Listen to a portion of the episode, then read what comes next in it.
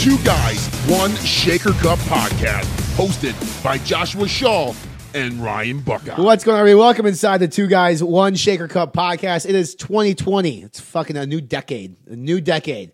We uh, this is cool. The Two Guys One Shaker Cup podcast has spanned two decades, Josh. Two decades. It's crazy. I Yeah, mean- we're epic. I mean, like literally, like two decades, two years, thirty plus episodes. We're we're making some milestones here. We really are. We really are. And before we on, I gotta say this. Before we went on the air, this is a, this is a tidbit I learned about Josh. He can fit in the small polos, smalls, mediums.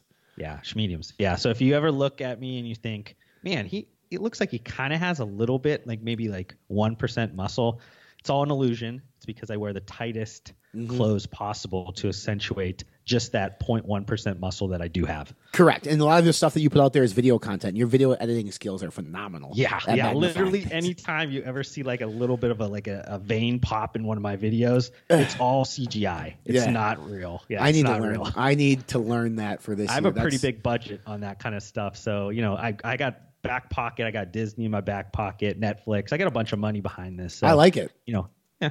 I mean, we, we a couple weeks ago we talked about the vision board for 2020. I think I forgot to put that one on there. I need to learn how to do some of the CGI stuff for this year. Um, talking about like spanning the decades and stuff. Something that I think is interesting, and I come from the space, um, the CPG space, but within our world, dietary supplements, fitness, apparel, whatever it might be, is just like the aesthetics of a brand and how to separate your brand aesthetically from everybody else. Because Josh, you and I have seen or come across many brands who are aesthetically cool, but the products themselves might be garbage. Like the products themselves are secondary, but they want to be cool. They want to stand out on shelf. They want to have a cool logo. They want to have a cool theme behind their website. And kind of what we want to talk about today is like really, I mean, in the in the realm of sports nutrition and fitness, there are a ton of brands that come out like every week, and I'm still utterly shocked how many people don't put any thought or any time or effort into just like package design alone. Like even like this is a total war if you're watching on YouTube. Like it's simple, but it's effective, and and obviously Redcon's doing something right, but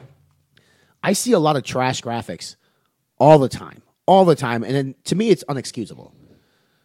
Yeah, and it, you know, label or packaging, design, all those things. I mean, it's it's a lot subjective, um, but there is a level of like it just looks like shit. Yeah. Um, and I don't care like what kind of design eye you have or not. Um, you need to at least be looking at something from a you know a standpoint of this just looks like shit. We need to fix this. And I'm actually surprised as well because with the age now of just like Fiverr and like all these different like Yeah. freelance services that you literally can find anybody that can do anything for you for a pretty manageable price. Now, it might not be, you know, world class designer or whatever, but it's going to look better than like the MS Paint uh, type of uh, labels that some of these You're guys aging put yourself. out. And you know, and and their argument is always, well, you know, we put out a really good product. We don't have the marketing dollars. We don't have the margin. We don't have all these types of things.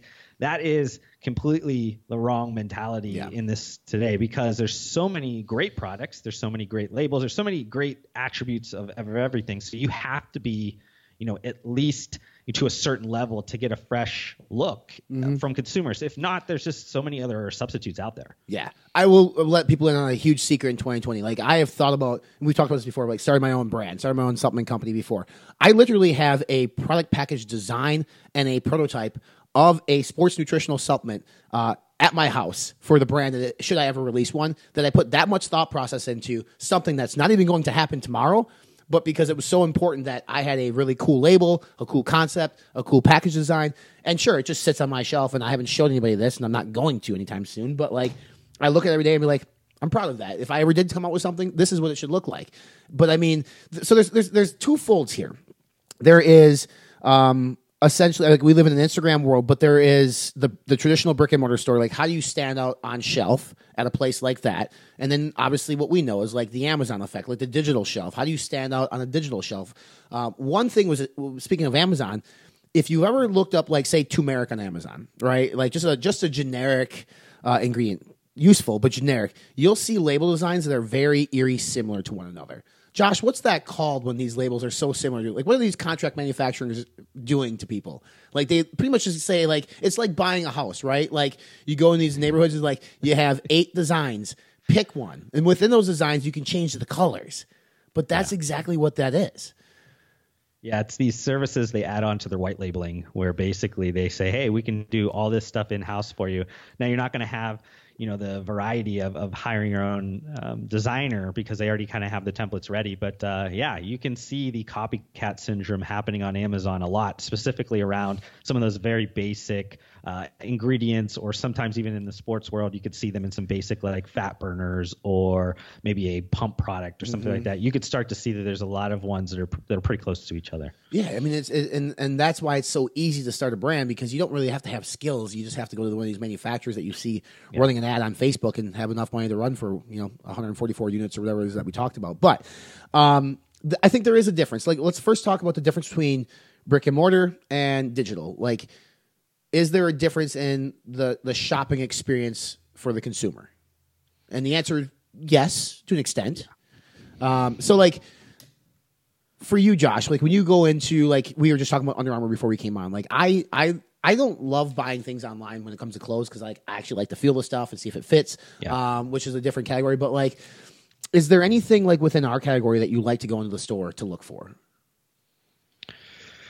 Um, I mean, I go into the store a lot of times, mostly for like research purposes over just like the shopping mm-hmm. experience. Mm-hmm. I'd like to see a lot of like the merchandising and how things are set up and, and different um, types of situations. That's probably more on like grocery or convenience stores or like the larger channels than it is going into like a mom and pop supplement store or sure.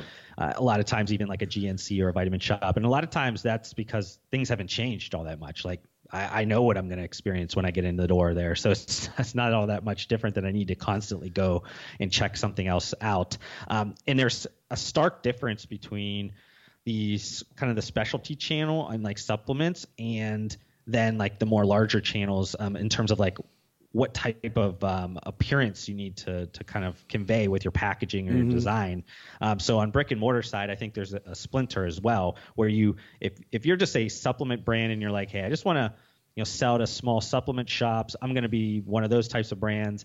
There's a certain way that you probably design the way your product looks and things for those. And then if you want to go into, you know, 7-Eleven or you want to go into Whole Foods or you want to go into um, Target or something like that, that's a completely different um, type of thing. And even within the product categories, things have to be completely different. Because if you're in a cooler, now the mm. lighting in the cooler looks differently than the lighting in the um, the rest of the store, and sometimes the sections in the beauty section maybe has different lighting. So there's all these kind of things that you have to start to like layer in, depending on the strategy in which you're trying to like attack the sales channels with. So there's ton, and, and I don't want obviously I don't want us to get into like the crazy specifics of like all these things, but I think it's important for entrepreneurs to think about that, like work mm-hmm. backwards from some of these uh, goals and then figure out okay how do i have to set up my labels to work best for like the sales strategy that i that i'm kind of going after? Yeah. The best brands are able to create a single label that works well and plays well in both worlds.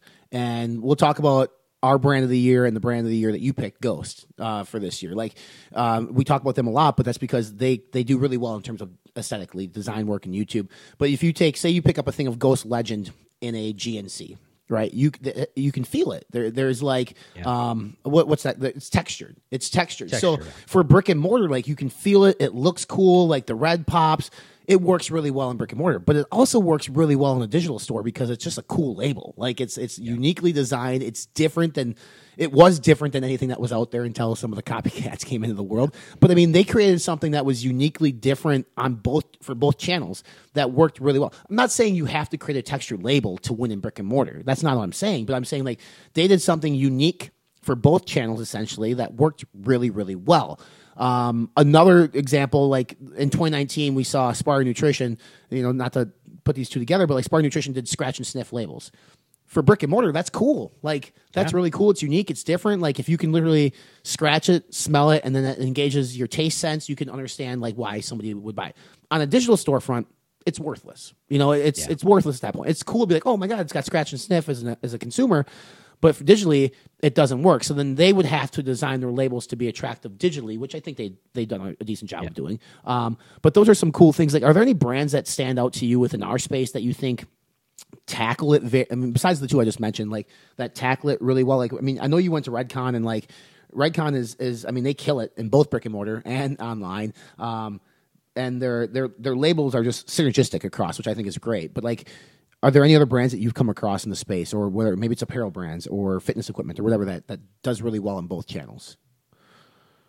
You know, I think it comes down to um, how, I guess, complex some of these supplement companies want to get with their packaging. A lot of times it's an afterthought, mm-hmm. and, and, we're talking a lot of times we're talking about the labels. Like they just go after maybe a digital print, uh, you know, so they don't have any textures, they don't have any layers, they don't have any, um, you know, different kind of special bells and whistles right. part of it. They're just thinking, hey, I want to go do a digital print. Um, that's going to be X uh, per per label. Um, it you know works well on my basic uh, black or white right. Uh, bottle, plastic bottle. That's going to be round. That's going to look like everybody else's because because I don't want to put any thought towards that, or maybe I don't have a lot of the extra money to be able to put into some custom uh, molding or blow molding or, or, or, any of those types of things. And I think that that I look at uh, brands that do some of those unique things. Some of the they they don't treat it like an afterthought. They actually put some effort into it. Um, Ghost is a good example because not only do they put a, a lot of thought into the, the actual label, but their packaging is custom. You know. Dan mm-hmm. is always over in China, yeah. uh, working with working with their packaging suppliers over there to work with the custom lids or the custom bodies that have a certain um, kind of gloss or, or, sheen to them. And on another one, we're talking about both of us uh, with uh, Performix. Yeah. Like they use mm-hmm. a custom bottle, um, and they also have a, a kind of a uh, cover that goes over top of it that you actually open. And this is the new stuff now. I don't know if, yeah. if people have tried the product before. Obviously, they had some different packaging, but today um, they have packaging where you kind of have a pull tab, and it's like an experience w- when you open it. Mm-hmm. And I think that for me, those things stand out. Um, I don't necessarily know a lot of times what the value is to the full set of consumers. I think there's a lot of people that in, that enjoy that, and they definitely uh, brings them back a little bit. But I don't necessarily think either one of those are a functionality based. There's right. not anything like functional to that point. I know that Ghost does have an element to um, their scoops that can fit into the the top of them, so you don't have to go digging. That is a functional thing that people will appreciate, mm-hmm. but you don't see a lot of like super functional packaging like you do in different consumer packaged goods categories. You don't see these like um, different detergent bottles or things that like revolutionize the way that like it could sit on a shelf and you can just you know kind of use it with a with a cup or something like that that makes your life a little bit easier. For whatever reason, that that level of packaging design has not hit the supplement industry yet, at least to a point that you know we've noticed a ton of it. Yeah, and you mentioned Performix, and I think it's interesting because you walk into a vitamin shop, a GNC, or any sort of brick and mortar supplement store, everything is round. The vitamin bottles, yeah. the RTDs, the proteins, everything is round. And they came out and said we're going to do square, and it's different. And it's actually honestly like I have a couple bottles over there. I think it's one of the coolest packages in the industry right now. Um, so when you when you do the pull tab experience, you pull it off like the actual unit itself is like one solid color, bright colors that stands yeah. out. I believe it's like rubberized texture too, and it's just which is another thing too. Like feel, like anything you can, anytime you can engage the senses in package design or aesthetics, you're like you're winning. And like even this thing at Total War, I'm pulling up here. This was a special limited edition. I ordered this from Redcon specifically because I like the colors. Like I, am not even gonna open this. I don't open it because like I'm a big Miami Vice guy, and uh, it had like the rubber textured lid on it, and like Black Market Labs is another example too. They have everything in matte black and soft touch lids. They are predominantly a brick and mortar brand. So they they designed for that. But like a consumer picks up that product and it feels prestigious and premium to them. So they feel even before looking at the label, because most of the consumers, even if they turn it over, have no fucking clue what they're looking at, right? Like they think this is a prestigious pre workout because it feels cool in my hands. It looks really nice.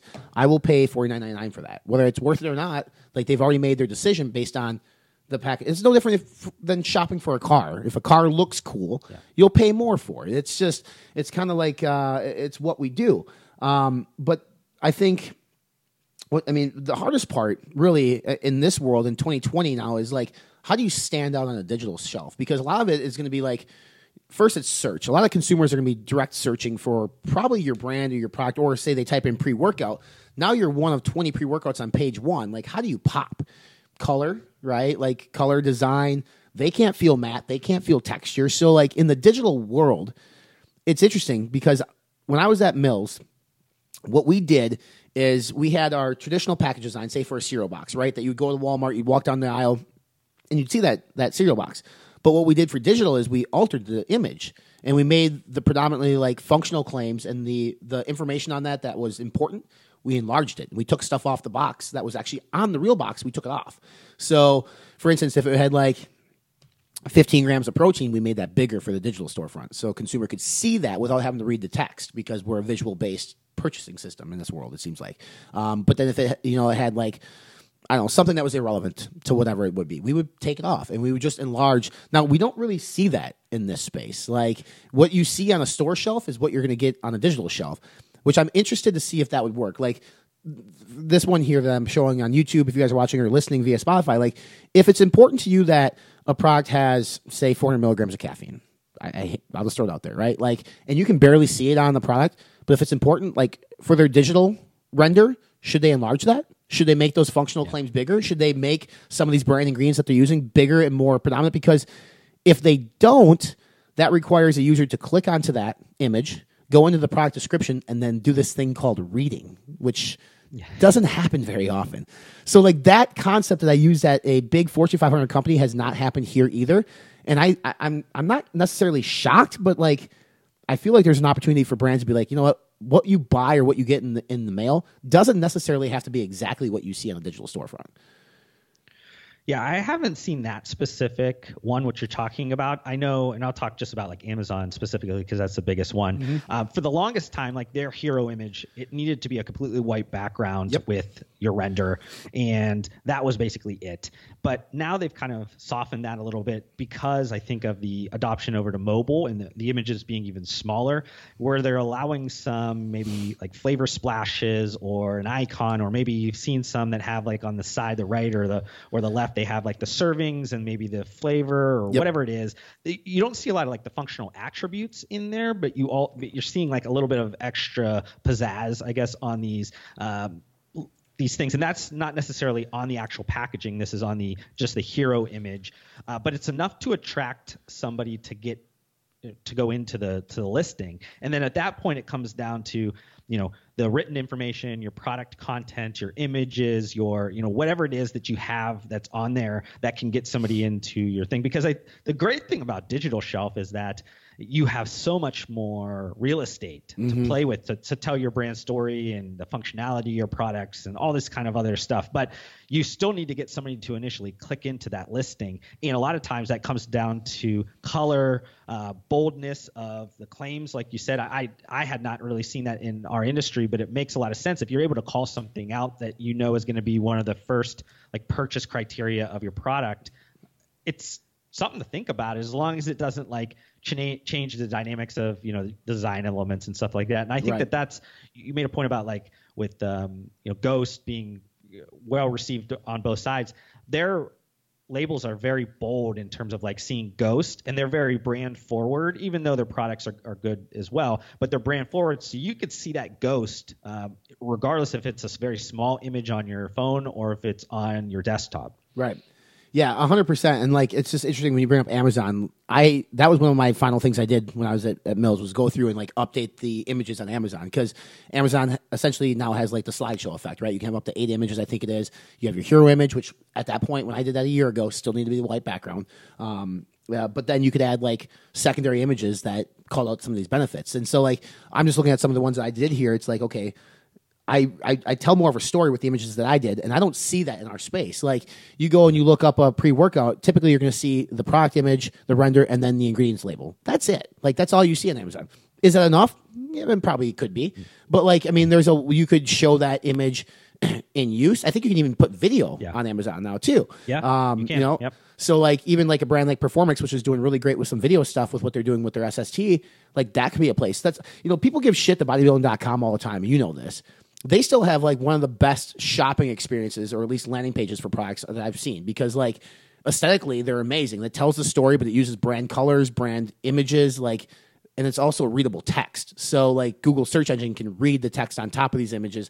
Like bodybuilding.com does a great job of that and it provides all the relevant information. But then in those images, when you scroll through like a product page, it calls out the big nutritional benefits or the, the, the functional benefits, right? It talks about the creatine or the protein or whatever it is that you're looking for. I don't think like that's one way digitally really to separate yourself is not only like your image, but then how do you display the content that explains what your product is in a, in a meaningful way that actually draws attention.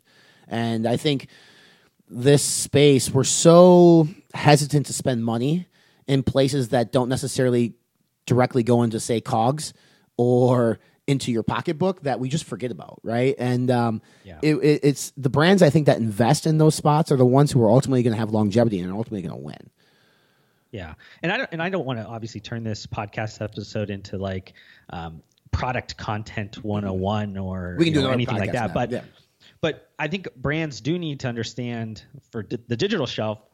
Labeling is probably a smaller part of the of the bigger pie because you're having majority now of searches on search engines are non-branded search terms. So people are looking for pre-workout or they're looking for female pre-workout or whey protein powder. They're not looking for branded, you know, X or Y. They're they're looking for that actual just common search terms.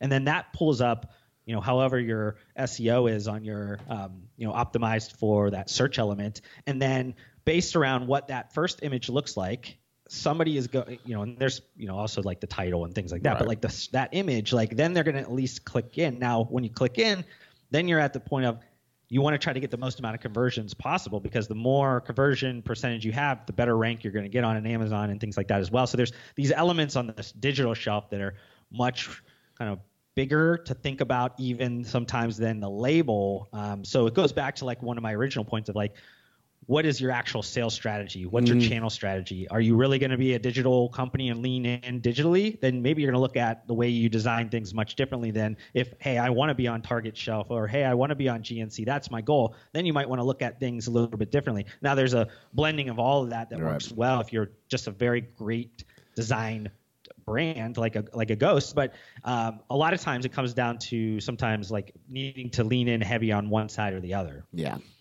I think it's interesting too when you talk about label design, and since we're, we're talking about it's like what you actually put on the label. What's important to be on the label?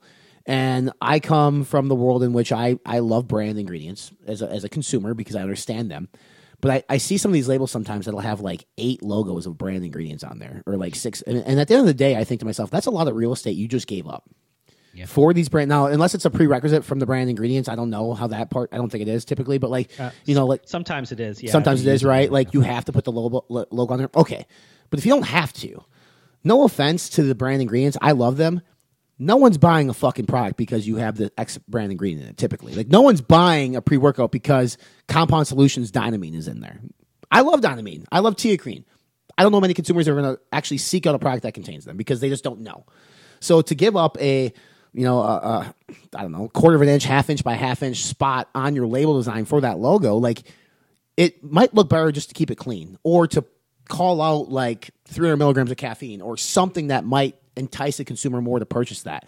Uh, what's your take on this? You can sell it all the time. Like, to branded ingredients or not to be branded ingredients on the actual label if you don't have to.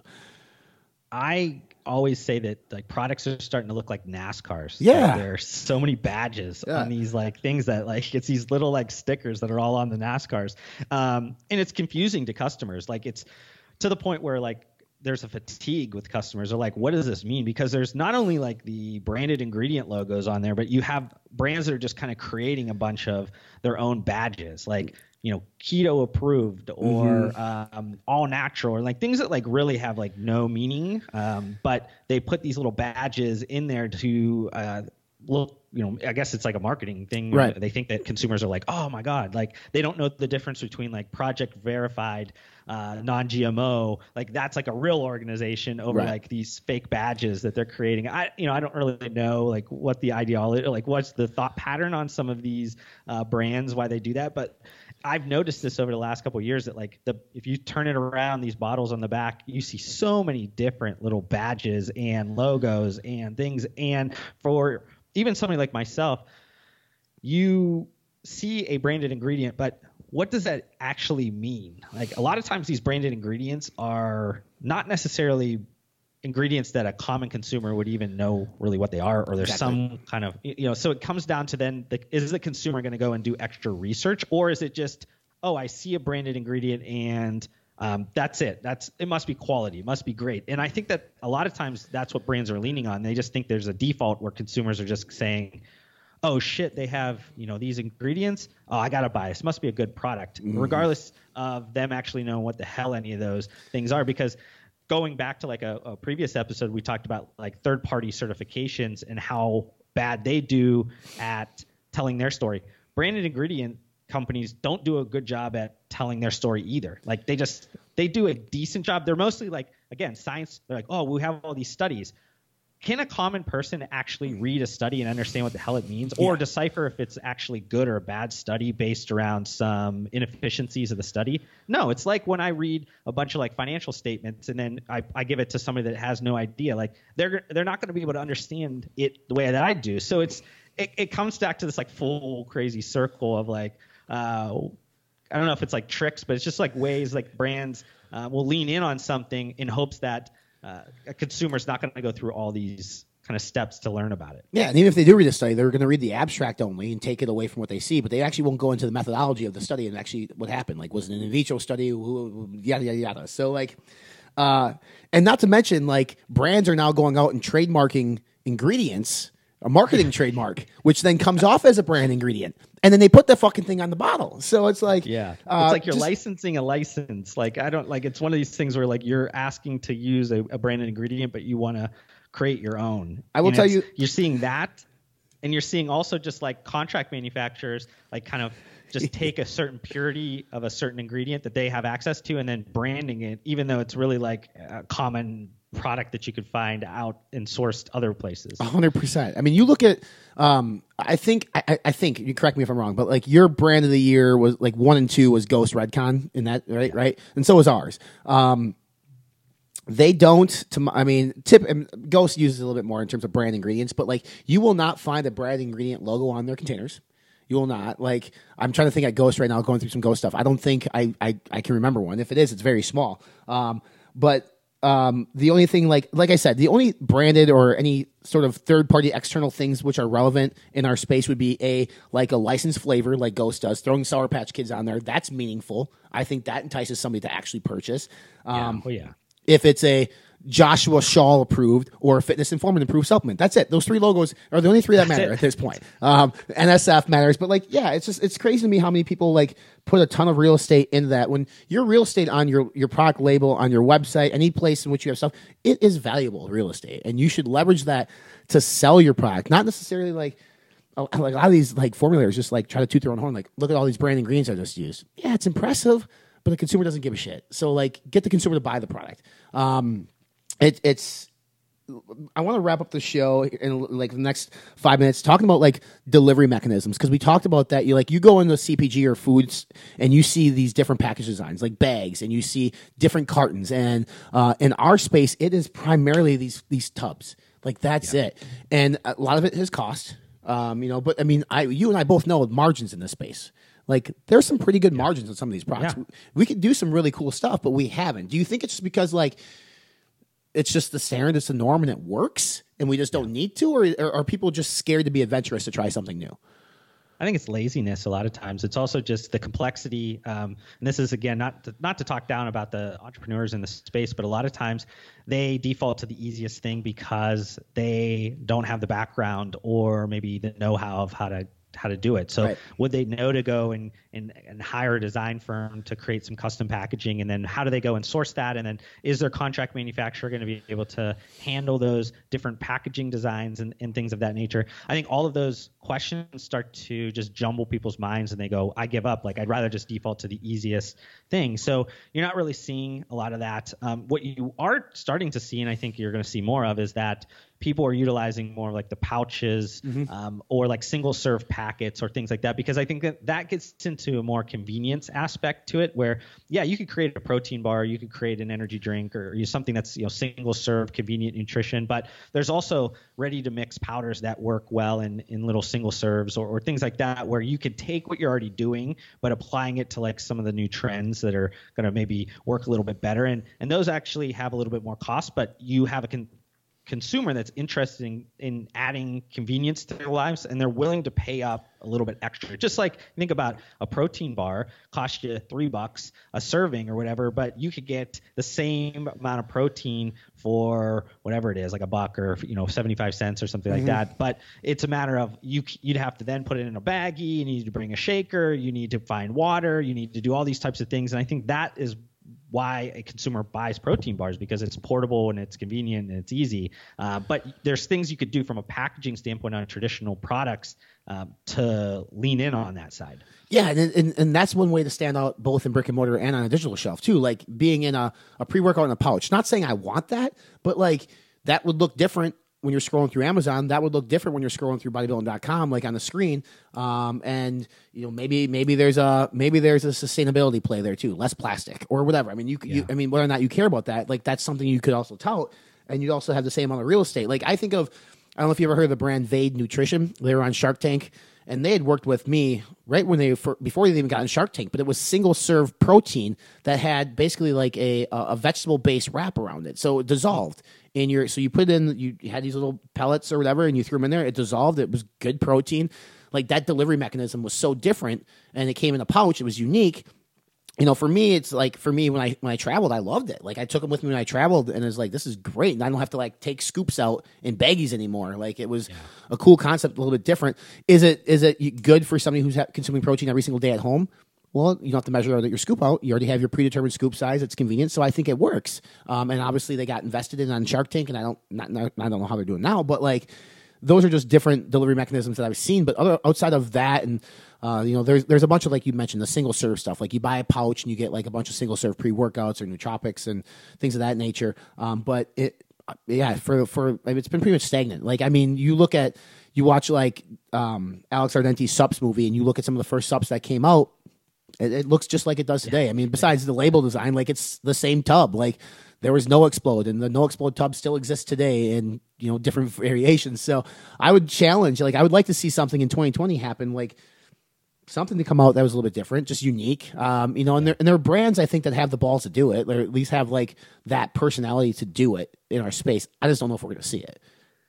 I haven't released this video yet, and I guess like if we're doing Back to the Future type of thing, it might be out by the time this goes live. But uh, basically, one of the trends of like 2020 that I'm talking about, and I honestly think I'm a little bit early on it for the space of sports nutrition is around sustainability. Around, I think that's where people are going to start to look at packaging differently mm-hmm. um, because consumers are going to start to ask those questions and say like what are your sustainability practices in certain elements and, and we're using plastics we're using single serves we're using things that um, are not maybe the uh, ways of, of some of these other bigger um, consumer packaged goods categories that are innovating to get to this more sustainable uh, footing uh, mm-hmm. because consumers are not only asking for it, but they're willing to pay more for it. So then you ha- you don't really have to worry about oh, do I have to give out a bunch of my margin? Maybe at the beginning because the project's going to cost you some money to like you know change over a bunch of your stuff, but over time, it's either you're going to get it back for the near term, but then in the long term, consumers are going to look at you and go, you don't do this, well, I can't buy you. Mm-hmm. It's not going to it's not going to happen. And I think you're starting to see. That. I know a couple of the trade shows I went to, um, more on the business to business side of the industry, you saw some different um, companies come out with some different, um, you know, recyclable, compostable packaging, different things that are starting to finally get away from just these um, traditional plastic packaging yeah. that we're used to. So if it's anything is going to drive this, I think it's going to be consumers that are going to say, we need uh, more sustainable uh, packaging, we are going to support those by buying them, and then a, a brand's going to go, well, I want a piece to that. I mm-hmm. think I looked at a stat recently, like Nielsen said, I think 2022 or something, they'll have uh, it's going to be 150 billion dollars in purchasing towards sustainable products in CPG. So it's huge. It's not like it, this is like a small like bleeding edge trend. Right. It just hasn't hit the sports nutrition industry yet. So I, I honestly think that that could drive some of the changes because right now there's really not a you know uh, some a driver that's actually telling brands to go oh maybe i need to make a change like yeah. maybe that is the change that that could happen i don't know we've talked about this before but you look at gen z generation z uh, born mid 90s so say 1995 to present a lot of those people probably aren't u- utilizing sports nutritional supplements yet. I mean, they're still, you know, they're in their maybe lower 20s or in their teens, um, but sustainability is super important to them. And so is like we talked about, you know, cause marketing. So like those are your purchasers coming through the funnel. They're going to be looking for sustainability in terms. I mean, you think of the amount of plastic tubs that we that I have in my house alone Yeah. of sports nutritional supplements. Yes, I recycle them, but I mean, like, we're, we're ultimately what what happens with that. And so the the one issue that we have in our industry with some of the compostable packaging that's out there is like. Like with with this pre workout I'm holding is like there needs to be a decent seal because you can't really let moisture in. But I think there's ways to combat that, and I think the smart people are going to figure that out. And I think you're I think you're right. I think we will see it in our space eventually. You it probably might not be 2020 yet. Like you like you said, you you're probably ahead of the curve on this one. But it would be cool to see a brand come out with like a fully compostable product line, like within sports nutrition, because like for for me and for we benefit. Like the for me benefit is this pre workout is going to help get you going in the gym, and for we it's going to help save the earth or save the planet. Like not to be a tree hugger by any means, but like it's important. It really is because like we degrade the earth, like then it doesn't matter if you get to the gym or not. It just doesn't exist. So Yeah. uh, it'll it'll be it'll be interesting. So uh, yeah, I would challenge brands to do something cool and creative and innovative this year, and I would love to see like some compostable package design. I think that'd be cool. Like if you could somehow do a cardboard something, or you know, I look at like a brand like Arms Race Nutrition has a label on it that looks like uh, paper. Like, is there a way you can actually make a make a package out of that? Like that would be cool. Cool to see. And also, I think it would be so uniquely different that people would be like, I need to I need to buy that. Like it, it's Yeah. a it's a way to stand out. So, um, two guys, one shaker cup. Facebook. You can check us out on our podcast platforms: iTunes, Spotify. Watch via YouTube. Jay Shaw Consulting. Josh Shaw. Um, you have some exciting stuff going on in 2020. I'm pretty stoked for you, my friend. I mean, you just shared you shared something with me over the weekend that it's minor, but it's cool. Like and It, yeah, and- we're we're gonna make some minor changes. I think each year I try to build off of what I built the year before, and I had a lot of momentum this year, but. I think 2020 is, is kind of setting up to be a pretty pretty big one for me. So I'm going to try to uh, you know do the best I can on my side to, to set up set myself up for success. Yeah, I think you're gonna have a, bu- have a busy year, a busy, busy year. So I like that. All right, until next time, boys and girls, behave yourselves and have a good 2020.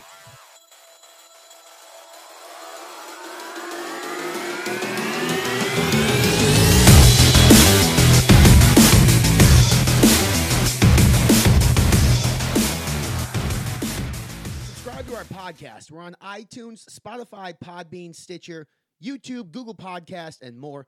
Follow us along on our social media channels. We're on Facebook, Two Guys, One Cup, Instagram, and Twitter.